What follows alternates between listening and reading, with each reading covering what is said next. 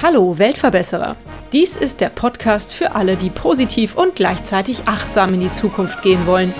Ein Podcast über Nachhaltigkeit, soziale Projekte und Innovation.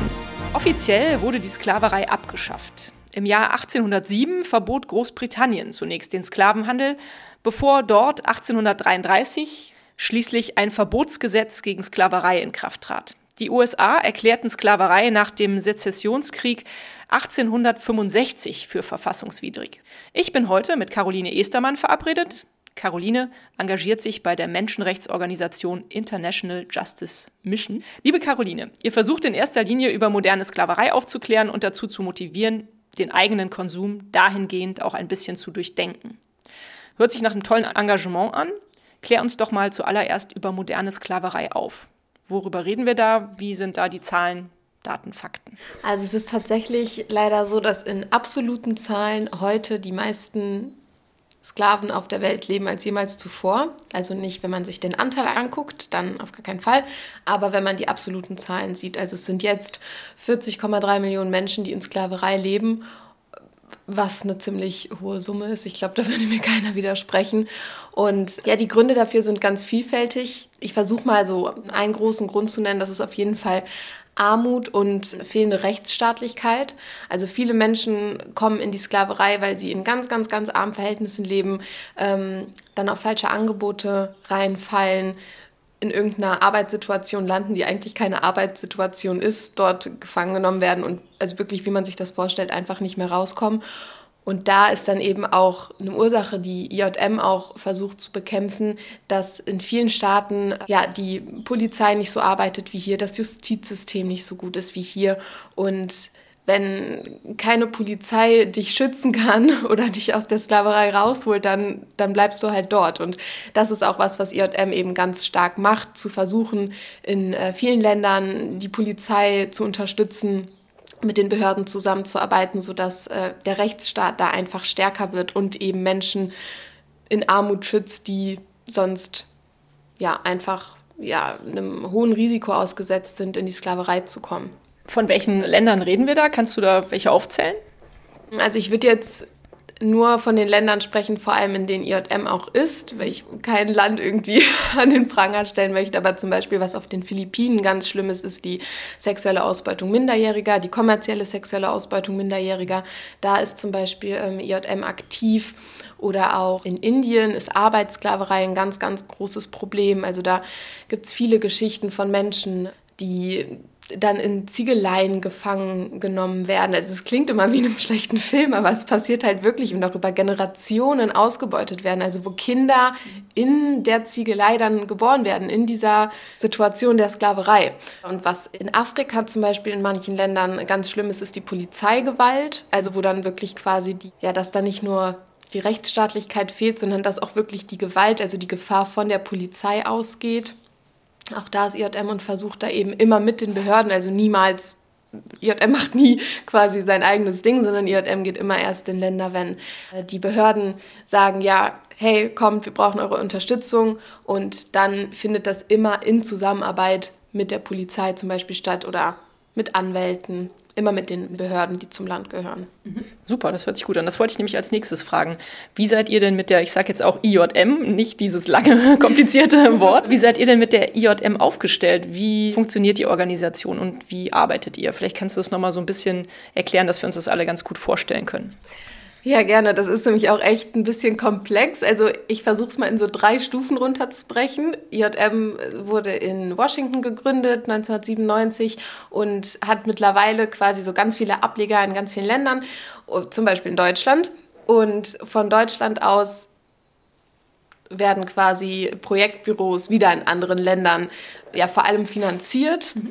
und ähm, unterstützt. Und in diesen Ländern, die ich jetzt gerade Projektländer genannt habe, da findet dann auch wirklich die Fallarbeit statt. Also da wird wirklich gegen Menschenhandel und gegen Sklaverei vorgegangen. Mhm. Also zum Beispiel in Amerika und in Deutschland ist es so, dass vor allem ja die Finanzen, sag ich mal, dafür irgendwie versucht werden aufzubringen und ähm, da findet einfach viel Aufklärungsarbeit statt, um dann eben in den Projektländern zu unterstützen, dass dort die Menschen befreit werden können. Mhm. Wir haben zum Beispiel in den Projektländern, ich nehme jetzt mal die Philippinen als Beispiel, mhm. wo dann mit den Behörden zusammengearbeitet wird und es braucht ja immer, um, um Kinder aus kommerzieller sexueller Ausbeutung zum Beispiel zu befreien, da braucht es Anwälte, da braucht es auch Nachsorgeinstitutionen und die müssen natürlich finanziert werden. Und das, ist, das sind die Mittel, die eben ja, in, in, in eher westlichen Ländern aufgebracht werden, damit eben auf den Philippinen der Anwalt bezahlt werden kann, die Frau, die die Kinder danach in Obhut nimmt, die Psychologen, die die betreuen, das muss ja alles finanziert werden und oft, oft haben die Staaten da dann auch nicht so unbedingt die Mittel für, deswegen findet ja auch die Zusammenarbeit mit IJM statt, um da Unterstützung zu bekommen und damit die Menschen, die dort als Anwalt tätig sind, eben auch was verdienen, betreiben wir hier auch Fundraising mhm. neben der Aufklärungsarbeit.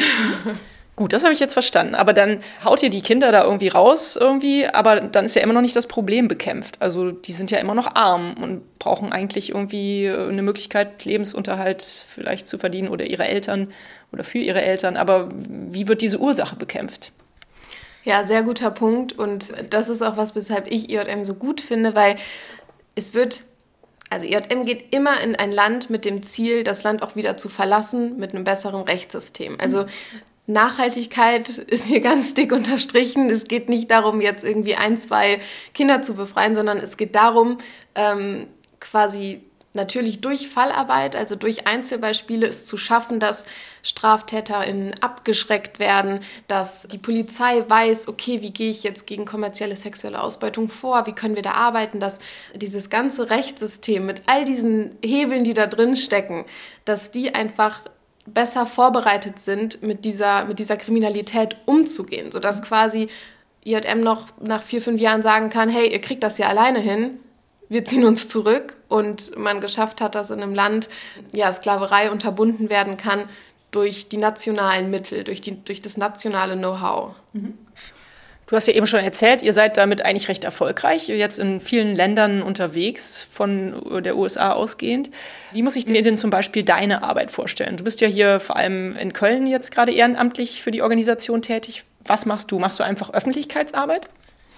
Ja, also ich versuche quasi einfach dieses Problem in die Welt rauszuschreien, an allen zu rütteln und zu sagen, scheiße, es gibt noch moderne Sklaverei und auch nicht also und auch nicht in, einem, in einer kleinen Summe, sondern das sind gigantische Zahlen. Und wenn man sich da einmal einliest, dann kann man überhaupt nicht glauben, dass auf dieser Welt noch so viel Kriminalität in äh, alltägliche Kriminalität herrscht. Also nicht nur Kriege, sondern wirklich im Alltag, dass Frauen, vor allem Frauen, 71 Prozent der Menschen in Sklaverei sind Frauen, mhm ja einfach so einer alltäglichen Gewalt ausgeliefert sind. Und das versuche ich einfach weiterzutragen.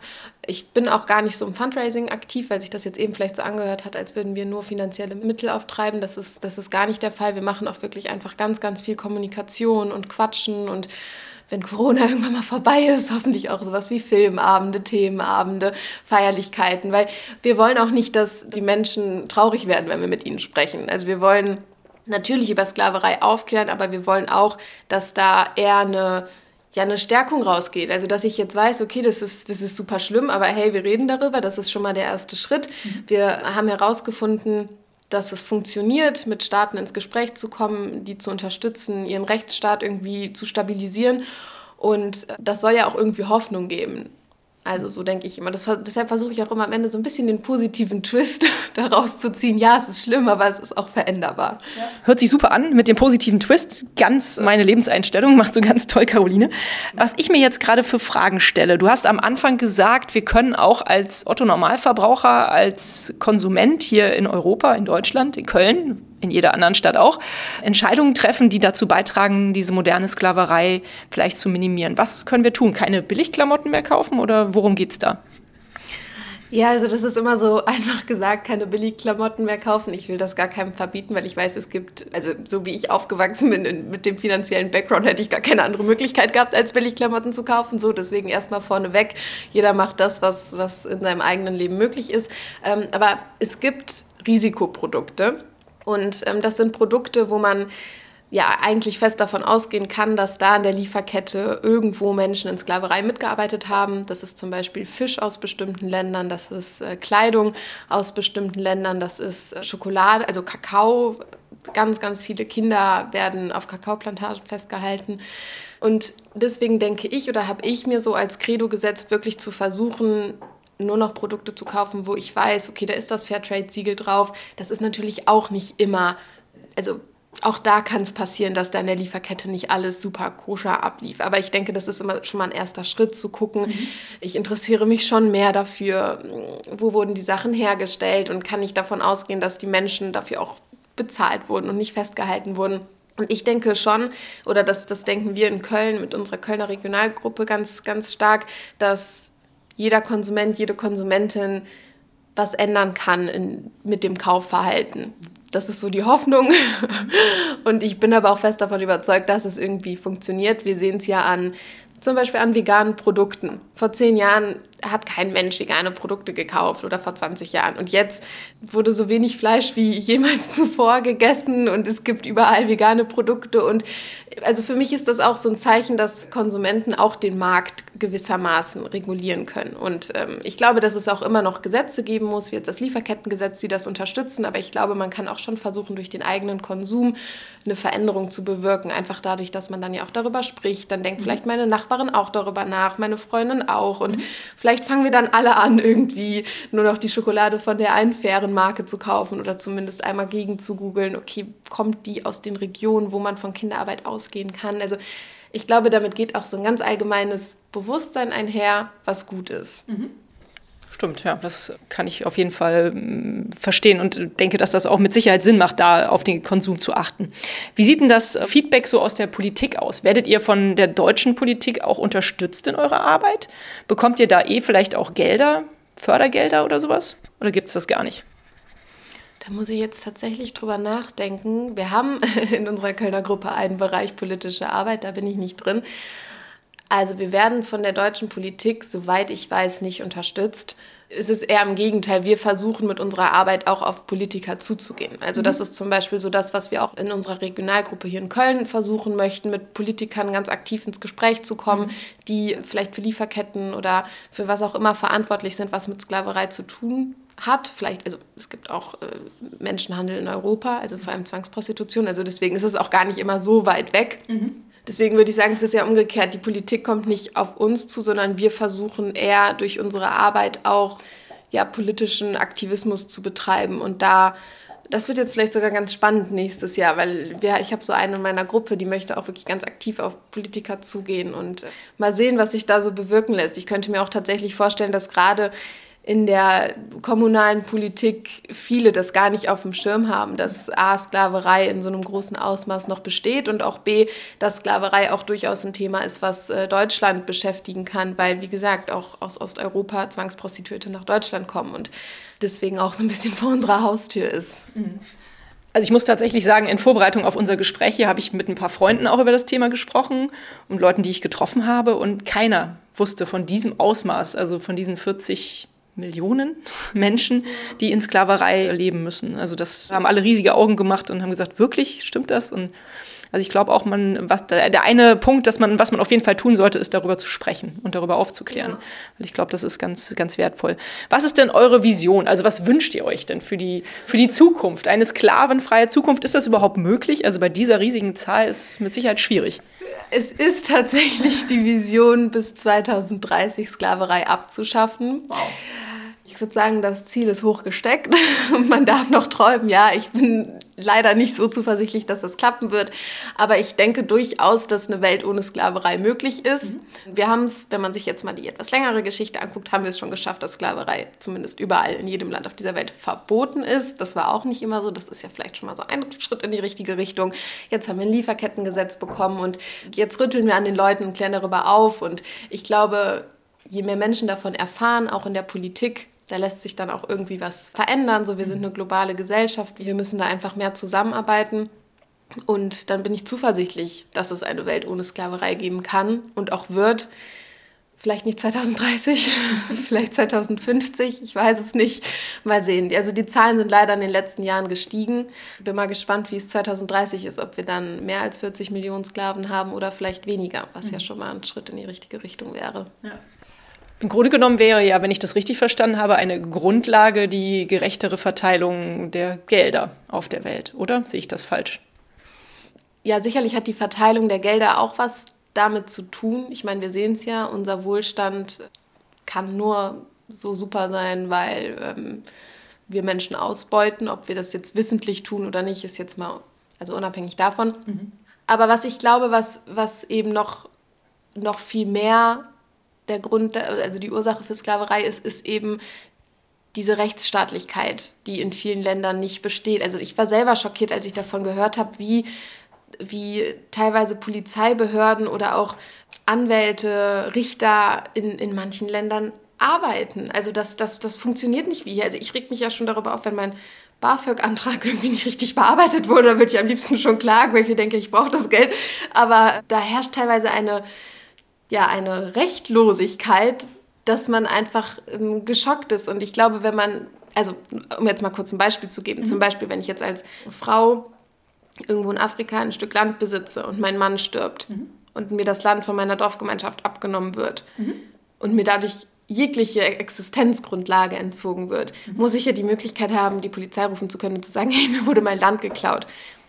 Ja, und das funktioniert halt einfach in vielen Staaten nicht. Und dadurch ist das auch einfach so eine Armutsspirale und so eine Gewaltspirale, weil man kommt wegen der Armut in diese Gewalt und durch die Gewalt bleibt man aber auch in der Armut. Und wenn da dann kein Rechtsstaat ist, der jeden Menschen unabhängig vom finanziellen Background unterstützt, dann wird sich daran auch nichts ändern. Und deswegen glaube ich, dass gar nicht unbedingt nur die unfaire Verteilung der Gelder auf der Welt Grund dafür ist, sondern einfach auch die Strukturen in jedem Land selber. Mhm. Und dann nutzen wir das vielleicht aus mhm. weil wir hier in den eher westlichen Regionen mehr Geld haben. Vielleicht ist es so. Mhm. Was ich auch noch richtig äh, interessant und wichtig finde, sind so die Vermutungen, die der Gründer von IJM in, in, einem, in einem Buch, was er geschrieben hat, anstellt.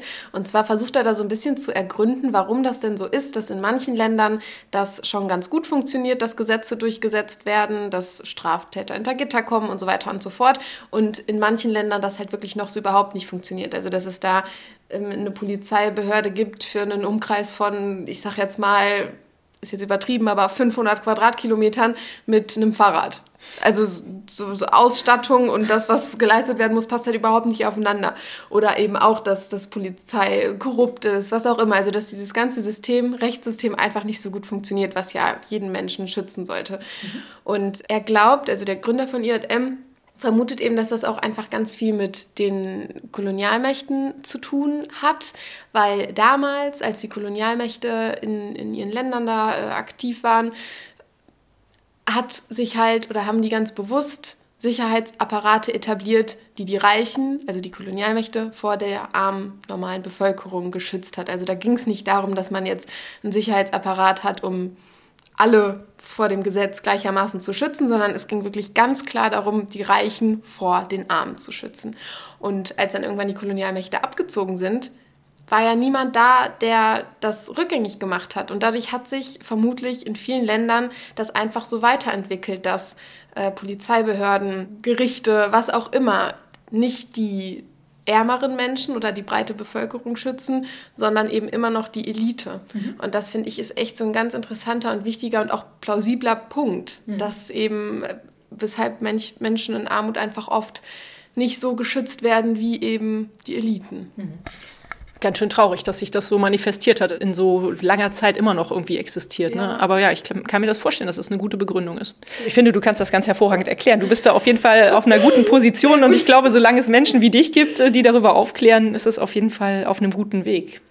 Du wolltest mir auch ein bisschen was erzählen, das hatten wir schon im Vorgespräch überlegt, über die Ausführung eines Ehrenamtes in Zeiten von Corona. Wie ist das denn für dich? Ist das schwierig oder funktioniert das trotzdem ganz gut? Also ich muss sagen, ich bin ganz begeistert von unserer Kreativität in der Kölner Gruppe.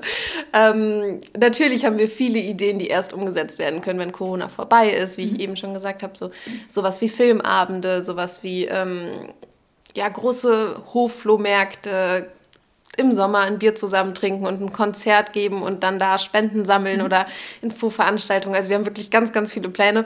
Das funktioniert jetzt alles nicht. Aber wir haben auch andere Wege gefunden. Also wir versuchen auf Instagram ganz viel zu machen. Wir haben jetzt im April einen zweiten Themenmonat zu fairem Kaffee. Also versuchen da die Leute auch immer so ein bisschen in ihrem Alltag abzuholen. Oder was jetzt auch ganz cool ist, die Regionalgruppe in Köln. Die macht jetzt bald so eine digitale Veranstaltung, wo sie über die äh, sexuelle Ausbeutung Minderjähriger auf den Philippinen aufklärt. Das hatte auch schon eine andere Regionalgruppe gemacht. Das hat auch echt super funktioniert mit 100 Leuten irgendwie, die sich zugeschaltet haben. Mhm. Als es zeitweise ein bisschen besser war, waren wir auch schon auf einem, auf einem Flohmarkt. Ja, und so tröpfelt das jetzt so ein bisschen vor sich hin. Also wir sind aktiv und wir mhm. finden so unsere Wege, das auch während der Pandemie zu machen. Und da bin ich eigentlich eigentlich ganz stolz drauf. Wir hatten jetzt auch einen Spendenlauf, wo wir gesagt haben, okay, nur unter Freunden und jeder startet zu einem anderen Zeitpunkt und jeder bekommt ein leuchtendes Band und dann kann man sich zumindest zuwinken und weiß, okay, der oder die Läuferin nimmt auch an dem Spendenlauf teil und so wursteln wir uns durch diese Pandemie und sind trotzdem tätig. Mhm. Ist das für euch im Moment so die größte Herausforderung oder gibt es noch andere äh, große Bausteine, die euch im Weg liegen, die ihr wegräumen müsst?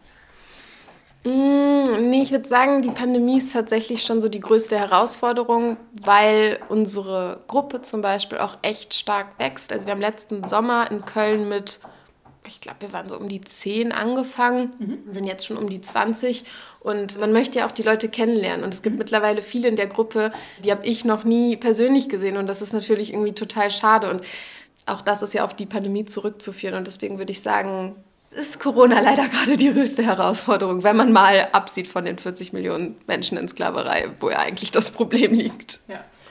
Du hast gesagt, du hättest äh, letztes Jahr im Sommer eigentlich so richtig erst angefangen mit dieser Aktivität, mit diesem Ehrenamt.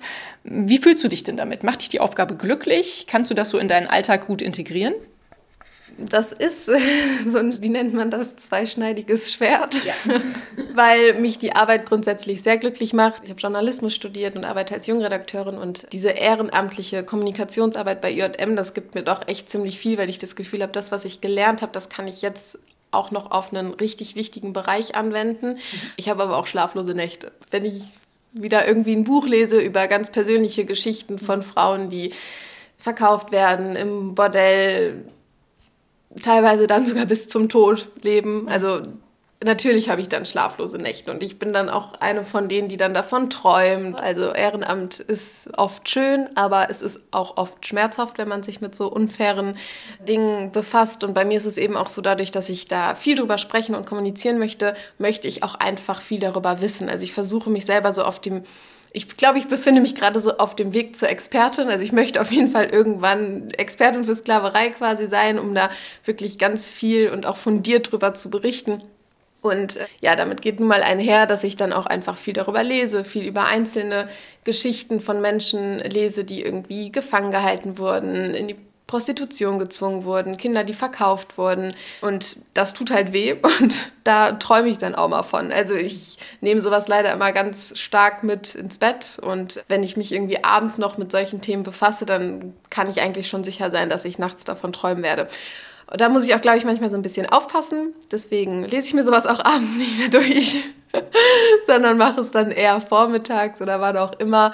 Es ist ein unschönes Thema und damit geht dann natürlich auch eine unschöne Seite im Ehrenamt einher. Aber ich würde sagen, im Großen und Ganzen kann ich jedem nur empfehlen, ehrenamtlich tätig zu werden, weil man trifft coole Leute, man hat das Gefühl, man macht was Sinnvolles. Und wenn man das eben dann auch noch so gut mit dem verknüpfen kann, was man zum Beispiel jetzt wie bei mir beruflich macht und auch einfach ziemlich gerne macht, dann ist das, glaube ich, eine ganz gute Freizeitbeschäftigung auch. Mhm. Caroline, du bist Journalistin, du machst jetzt dieses Ehrenamt. Wo siehst du dich in zehn Jahren? Hast du einen Traum, dass du vielleicht deinen Beruf und das Ehrenamt miteinander verbindest und da irgendwie später mal praktisch gemeinsame Arbeit leistest? Gute Frage. Also jetzt gerade ist es so, dass ich in, in meinem Beruf, in, in, der Redaktion, in der ich bin, sehr, sehr glücklich bin und sehr, sehr glücklich bin, dass die Arbeit zur Sklaverei auch nur ehrenamtlich stattfindet. Aber natürlich wäre es cool, wenn, wenn man das schafft, dass weiß ich nicht, in den nächsten Jahren, ja, dass ich wirklich als Journalistin auch darüber berichte, mhm. weil das dann wahrscheinlich ja auch noch eine viel größere Strahlkraft hat. Also ich könnte mir gut vorstellen, das irgendwann zu verbinden. Das wäre auf jeden Fall so ein Traum, wenn man da irgendwie ein journalistisches Projekt angehen könnte. Vielleicht in Projektländer von IJM reisen und wirklich darüber berichten, was vor Ort passiert, wie finden Befreiungen statt, wie findet dann die Zusammenarbeit mit den Behörden statt. Das weiß ich jetzt so auch. Weil wir geschult werden, weil uns das genau erklärt wird. Aber es wäre sicherlich auch spannend, darüber was zu schreiben oder zu drehen oder was auch immer. Also ich muss sagen, ich kann mir das bei dir sehr gut vorstellen. Ich sehe dich da schon. Nun verrat uns doch mal den Hörerinnen und Hörern, wie können wir euch helfen? Was können wir tun, wenn jetzt jemand zuhört und sagt, mega cooles Projekt, tolles Engagement, ich möchte auch was machen? Was für Möglichkeiten gibt es zu helfen? Ja, also erstmal schon richtig gut, dass ihr zuhört. Und ich würde sagen, was man machen kann, ist immer einfach drüber reden. Vielleicht das heute Abend mal beim Essen ansprechen, der WG diskutieren, den Kindern, wenn sie schon in einem gewissen Alter sind, irgendwie mal davon berichten, was man jetzt so gehört hat. Weil ich glaube, dass sobald Probleme in einer ganz breiten Masse bekannt sind, werden sie auch angegangen. Also keiner von uns möchte, dass ein Mensch in Sklaverei für sich gearbeitet hat. Also das möchte ja wirklich niemand. Und ich glaube, wenn viele Menschen darüber Bescheid wissen, dann wird sich das auch schneller ändern. Und deswegen glaube ich, ist immer so der erste Schritt, gerne einfach im Umfeld darüber quatschen. Man denkt, das, das, das ist keine Veränderung, aber doch, genau das ist die Veränderung. Dann finde ich natürlich auch, kann man einfach sehr gut seinen eigenen Konsum irgendwie versuchen, dahingehend umzustellen. Vor allem bei Schokolade, vor allem bei Kaffee, also wirklich bei Produkten wenn ihr das googelt, werdet ihr da auch direkt auf irgendwelche Skandälchen stoßen. Also gerade bei Produkten, wo man weiß, okay, da hat wahrscheinlich jemand in Sklaverei für gearbeitet. Ich finde, da kann man ganz gut umstellen. Natürlich kann man sich auch ehrenamtlich engagieren, also sehr gerne. Es gibt in ganz Deutschland Regionalgruppen von IJM, die sich alle unterschiedlich organisieren. Also natürlich in einem gewissen Rahmen gleich, aber letztlich ist man da total flexibel und kann ganz individuell entscheiden, wie man quasi Ehrenamt gestaltet.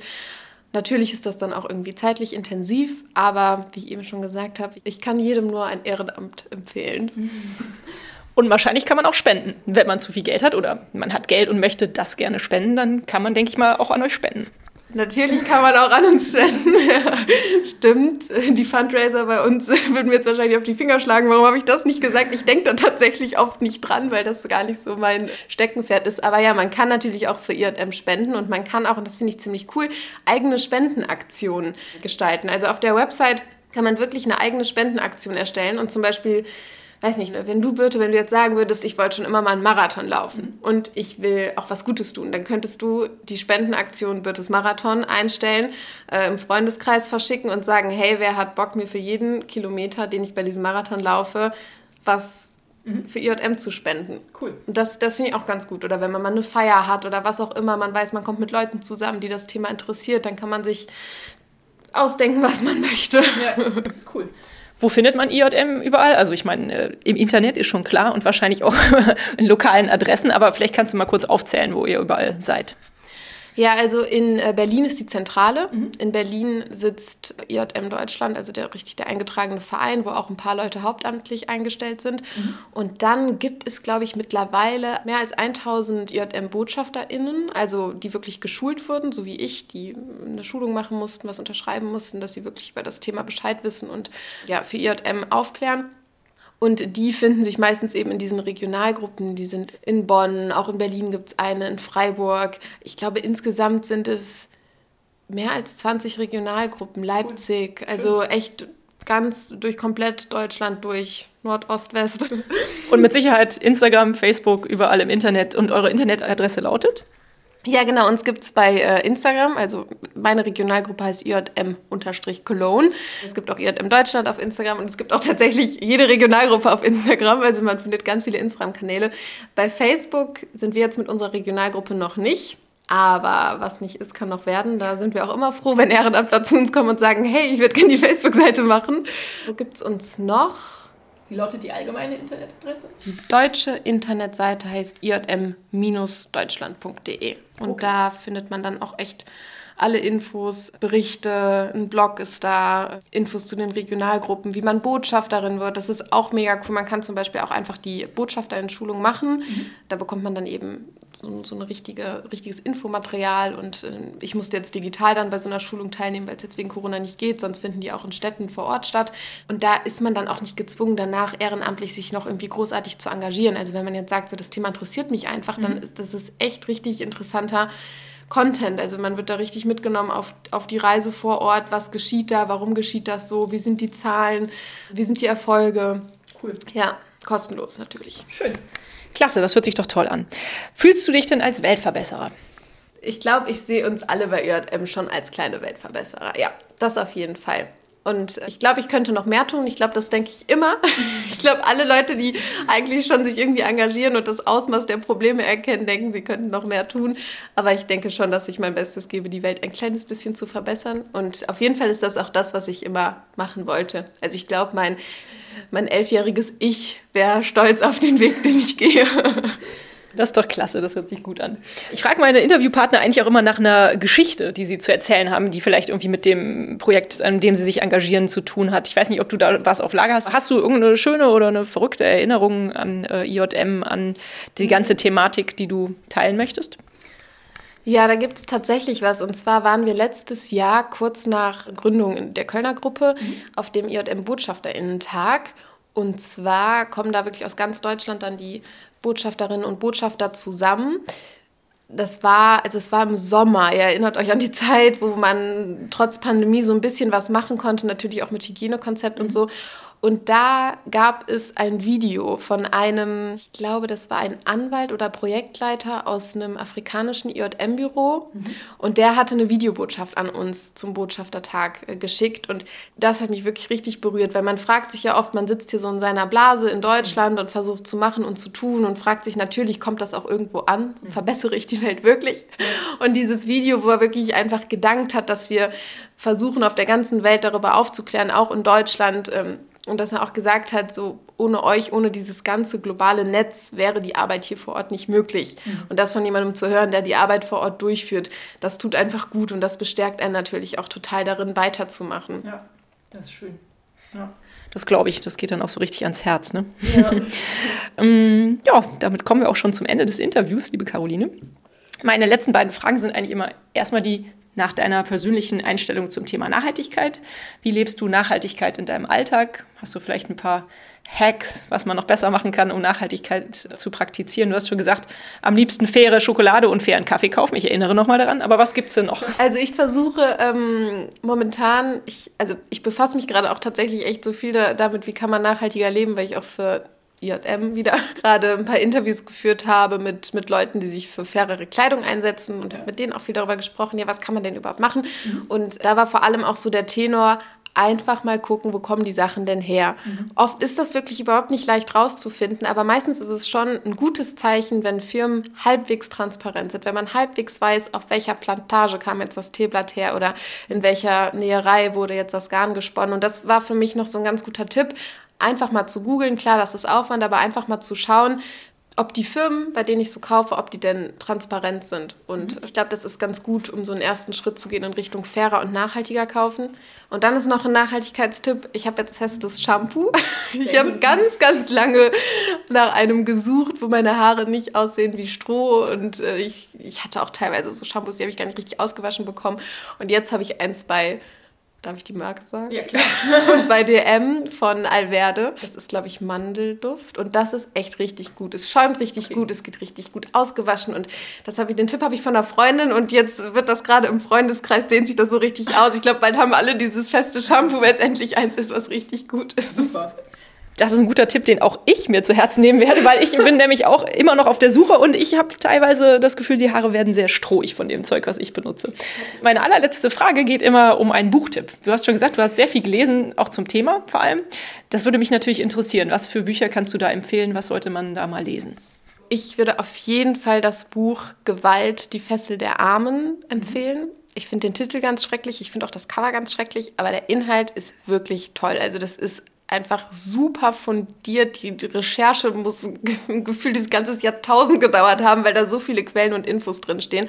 Aber eben auch einfach so viele Geschichten, ganz persönliche Beispiele von Menschen in Sklaverei, Menschen, denen Unrecht getan wurde. Das Buch kann ich echt nur jedem ans Herz legen. Und dann gibt es noch ein zweites Buch, das ist aber irgendwie fast Nee, es ist nicht noch härter, es ist ungefähr ein Level.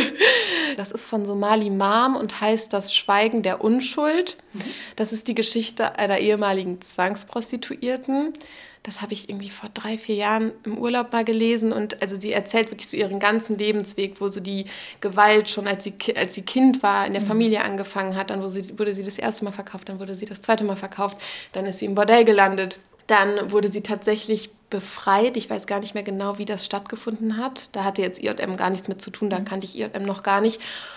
Und ist dann nach Frankreich gezogen, ich glaube mit dem Mann, der sie befreit hat. Sie kommt aus Kambodscha und Vietnam, da ist sie so äh, groß geworden. Und da versucht sie jetzt eben ganz stark Mädchen aus Zwangsprostitution zu befreien. Und das hat, also das Buch hat mich auch wirklich richtig bewegt. Und es war natürlich auch ganz schön, dass man am Ende wurde, okay, sie ist eine von vielen, aber sie wurde befreit und sie erhebt jetzt ihre Stimme und ähm, mhm. hilft weiteren Frauen rauszukommen. Mhm.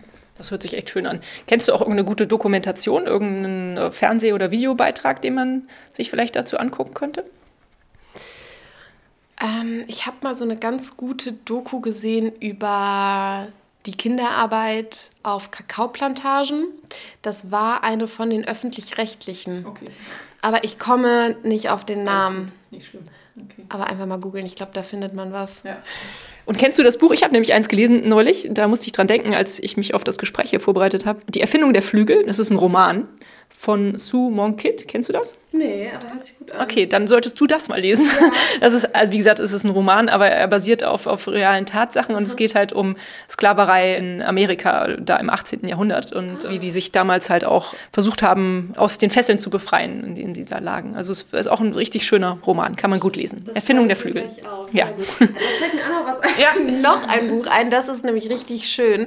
Das hat jetzt auch in erster Linie nichts mit Sklaverei mhm. zu tun. Das heißt im Grunde gut Okay. Und da versucht der Autor nur Belege dafür zu finden, dass der Mensch im Grunde nämlich gar nicht so schlecht und böse und egoistisch cool. ist, sondern eigentlich gut ist. Und das ist echt ein richtig tolles Buch, weil er halt auch ganz viele Studien ähm, widerlegt oder auf, auf Verfälschungen bei der Durchführung aufmerksam macht und äh, so ein bisschen rüttelt und sagt so, ey, die Menschen sind nicht schlecht, so wir sind nicht furchtbar. Und er gibt auch ganz schöne Beispiele, wie Menschen gerade in so Kriegs- oder Krisensituationen eigentlich noch enger zusammenwachsen. Also uns wird ja im, im Fernsehen, in Filmen oft vermittelt, wenn die Welt untergeht, dann kämpft jeder nur für sich und bringt wahrscheinlich noch den Nachbarn um.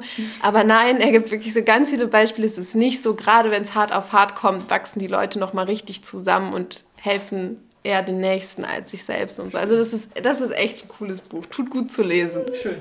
Mensch, hört sich klasse an. Da haben wir ja wieder viel Lesestoff. Vielen Dank. Liebe Caroline, vielen Dank auch dir, dass du dir die Zeit genommen hast, hierher zu kommen und mit mir zu reden. Und dieses, ja, ich sag jetzt mal, tolles Thema ist es ja eigentlich gar nicht, aber dieses Thema, worüber auf jeden Fall geredet werden muss, hier mal anzustoßen und darüber ein bisschen zu informieren. Ich hoffe, dass ganz viele Leute zuhören und da auch äh, jetzt dann lernen, was es alles noch gibt für moderne Sklaverei. Ich fand es auf jeden Fall faszinierend, als ich mich mit dem Thema beschäftigt habe, dass es wirklich noch so stattfindet. Das hätte ich nicht gedacht. Also vielen Dank fürs äh, Kommen und fürs Erzählen und für deine Zeit, für dein Engagement. Mach weiter so und ja, tschüss. Ja, sehr gerne. Und ich danke dir, dass du mir hier die Möglichkeit gegeben hast, einfach mal ein bisschen als Weltverbesserin zu sprechen. Sehr gerne. Und ich hoffe, der Hund hat dich nicht so genervt.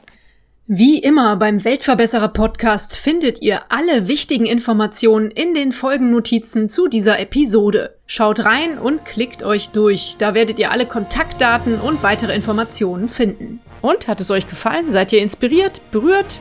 Habt ihr eine Idee für eine neue Podcast-Folge oder Verbesserungsvorschlag für mich? Dann hinterlasst mir doch eine Bewertung oder einen Kommentar. Ich freue mich drauf. Ihr findet die Weltverbesserer regelmäßig hier an dieser Stelle. Abonniert den Podcast doch gerne. Bis bald, eure Birte.